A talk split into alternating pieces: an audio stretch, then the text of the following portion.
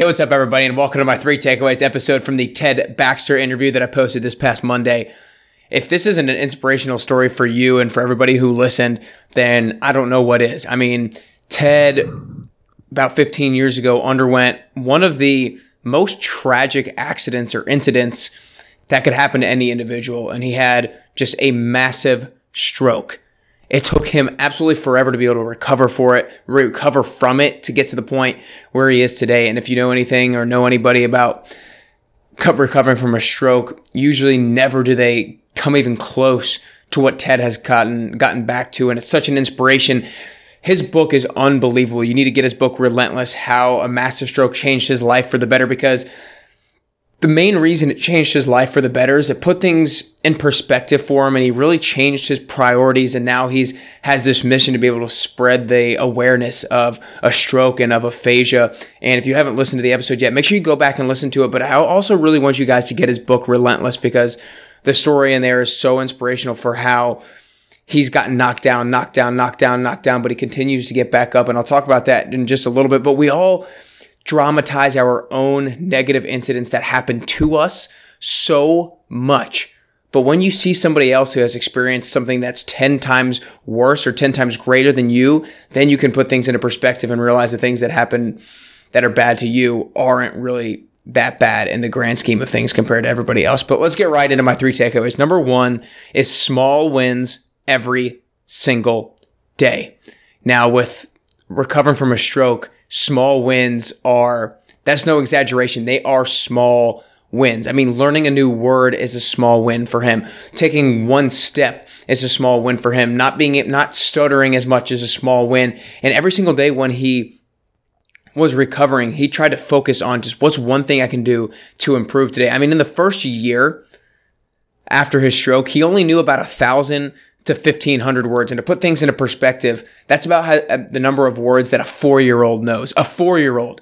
And he knew that at this seasoned age. I forget exactly what his age was when he had the when he had the stroke, but 1,000 to 1,500 words within the first year of having had the strokes. So that's one step at a time. And then after he had the stroke, he also tried to take steps to go on a treadmill and he would just have to start taking it slowly and slowly and slowly. And prior to the stroke, he had been somebody who was in phenomenal shape. So he knew what it was like to be in this great shape.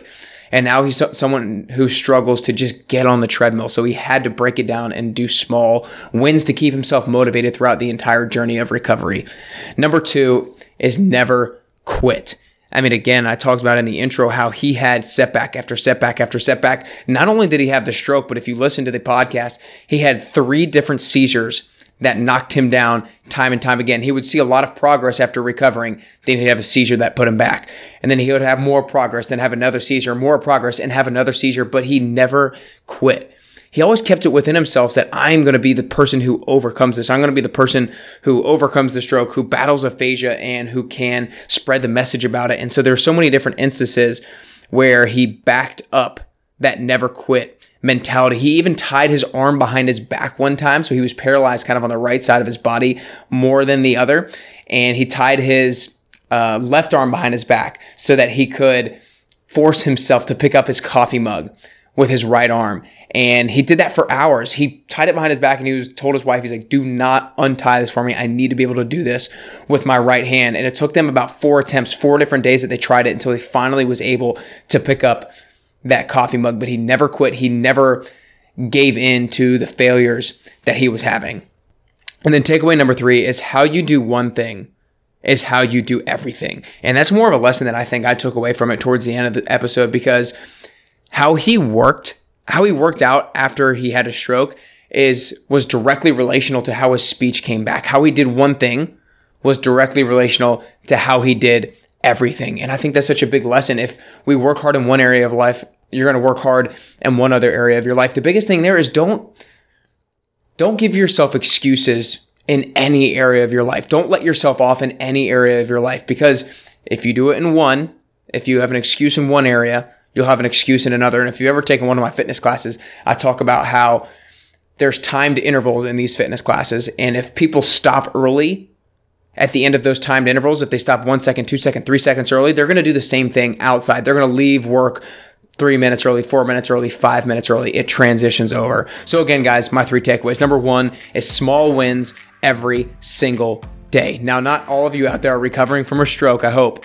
And, but whatever you are trying to come back from, whatever your failure is, or maybe it wasn't even a failure, but you just need to focus on small wins, something small to keep you motivated, to keep you seeing progress. Takeaway number two was never quit. You can get knocked down time and time again, and you will get knocked down time and time again, but never quit. Always keep the belief that you can overcome the obstacle. And then takeaway three was how you do one thing is how you do everything. Don't stop early at the end of a fitness interval. Don't leave early from work. If you do one thing one way, it's how you're gonna do something else that same way. I hope you guys enjoyed these three takeaways. I hope you enjoyed the interview with Ted Baxter. Unbelievably inspirational story. I mean, I loved doing the interview with him, and it was it was so inspiring to watch him battle his aphasia. And aphasia is essentially when you struggle with your speech, and there's different styles of aphasia that he talked about during the interview. But for him to just consistently, consistently work on himself day in and day out during this long recovery process, that's just so inspirational for me because I've never had anything near that kind of setback in my life. So I feel like the obstacles that I've overcome have maybe been challenging, but the obstacles he's overcome have been 10 times more. So make sure you get his book, Relentless How a Massive Stroke Changed His Life for a Better, because I honestly, I truly believe that it will help you live your life differently and it'll help you get closer and closer to your best you.